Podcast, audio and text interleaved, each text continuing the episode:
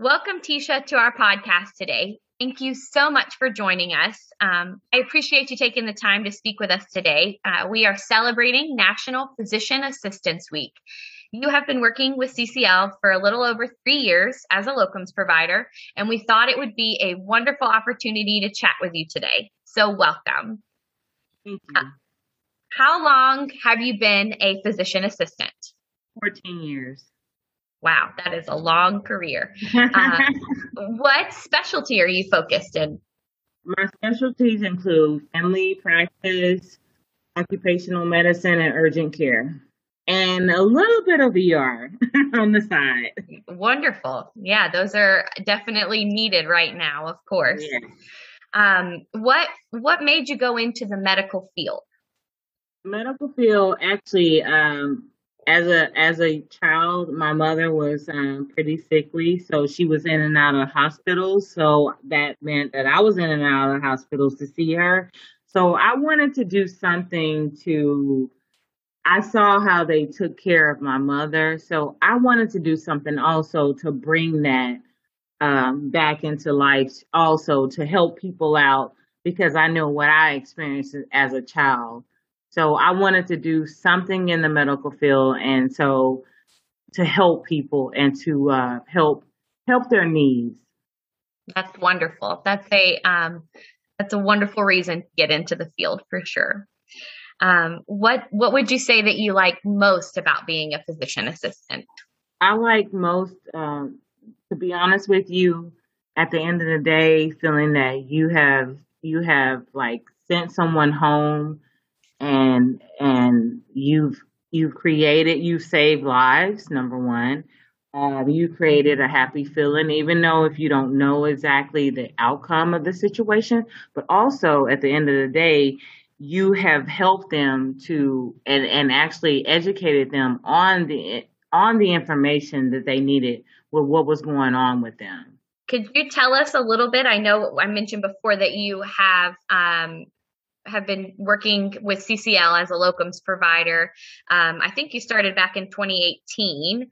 Um, yeah, so I actually think it's about almost five years. Oh man, my yeah. math is off, right? yeah, I think it's actually almost been about five years. Wanda Watkins has been uh, a great inspiration to me. Um, that is my recruiter that I, I deal with uh, for the most part, and she has really helped me with a lot of my assignments. That's wonderful. Wanda is a, a great person. All we have best recruiters where we consider ourselves a family. So I'm happy to hear that you um, have a great relationship with her. Yes. That's definitely what we encourage with our team. Um, and it's and it's nice when you're working alongside of somebody, you know, to have that that good vibe between the two of you. So the vibe, great. yeah, that makes a difference when you're looking into assignments and they and they know you and you know them, so they they pretty much know what you are looking for and what uh, environments and you know uh, that you're comfortable in. I think that helps a lot. Yes, I I definitely agree. Um, so five, so five years working with locums. Um, how did you decide? Like, how did you decide to start working in locums? What was your draw to it? My draw to it was I had been in primary care uh, practice, uh, private facility for nine years. Uh, not to say so much of burnout on it, but in other words, I just, you know, wanted to do something different. I wanted to move mm-hmm. around. I wanted to travel. I love to travel. So um, that was my next step to look into locums to see uh, different places, different things, and um, to get into that that environment. That was my draw to that not being in one place, just, you know, and just settling, you know, for a period of time. Yes, it definitely uh, provides, um, you know, traveling, like you said, you know, just just being able to kind of get out of of one area and and try it and see if you like it, right? yes, and you know, as they, you know, they have uh, plenty of uh, readings on like how uh, providers get the burnout phase. So I didn't want to get into that that phase. So I just chose to get out of it before I got actually got into that phase, so I could uh, actually move on and do some other things and venture out and meet different people and and and get you know get different actually you know they have so many medicine is is always changing so there's you never can learn enough with medicine it changes every day. Right. So it's good to meet different people that have different um perspective on on medicine period. Right. And that's what i've been doing. Um, you mentioned burnout, uh, which is something that a lot of providers are definitely experiencing now, um, obviously during this pandemic, um, and and what all they've had to see and what all they've had to do, you know, during this time frame. How have you been been coping with it? Uh, my coping mechanism, actually, as a matter of fact, the COVID year. Um, I know was rough on a lot of providers, but unfortunately, I will say this that um, 2020, which was a really pandemic year, I had uh, my mother was sick and I lost my mother in 2020. So Sorry. I actually took some time off to take care of my mother during that year. But I I still kept up on my studies and research and to see what other providers were going through. So well, I, I know, yes, yes. I'm sorry to hear that about your mother. Um, I'm glad that you were able to take, you know, take some time to be with her though. Yeah. Um, and you know, if, if anything, 2020 year was definitely a time to take off.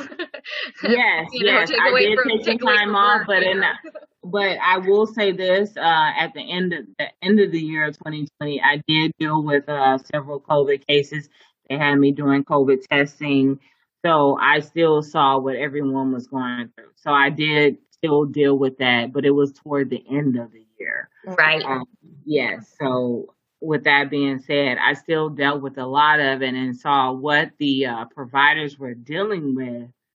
Uh, but you know, everyone's pretty much still stayed strong.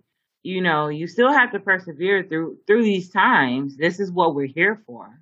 That's right, and never needed now more than ever. I think healthcare has ever. always yes. been needed, but now more than ever, right? Of course, of course. So, well, um, would you have any advice to give to other physician assistants, um, like looking to make a leap into the locums world? Um, what would you What would you kind of say to them? Well, there are a few things that I would say to them. Number one, during the pandemic, this is a little different than what we normally deal with.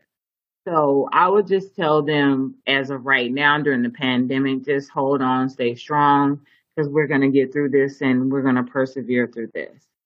So, and then also if they get a location that they're not necessarily happy with, to still um, pursue it and continue to deal with it because at the end of the day, um, it will be something better on the other end if they're frustrated and, and discouraged by it. You know, always continue your assignments. That that actually looks good on your end. Um, don't give up. Just pursue it, and things will uh, come to fruition on that end. And then also, I would also tell them to make sure that they have all their means up and, and aware as far as their their accounts as far as locums, uh, their positions, and they can actually get more than one um, as far as a recruiter. I love Wanda to death, but guess what? If at the end of the day, you you know your say for instance your company doesn't have anything, it doesn't mean anything to, that you have a different company on the side because I always come back to Wanda anyway. Right. No, I, I understand. Know, yeah, yeah. So basically to say that always and and don't ever wait to the last minute. If you start an assignment, always make sure that you're always planning for the next assignment so you don't have a gap as as far as being a local. Yeah, that's that's, that's a big one for sure. Yes. Make sure that you you are already when you start your assignment, always, always start working towards your next assignment because that is very important that yes, you have yes. so so there's not such a large gap. And you know we all have our favorites and and you guys are are definitely one of my favorites. So i love working for you guys. I appreciate everything that you guys have done for me. Uh, so i do love your company. But those are just little side pieces for you know someone that's just starting and they that they don't know Right. No, yeah. that's wonderful. I think that's wonderful advice.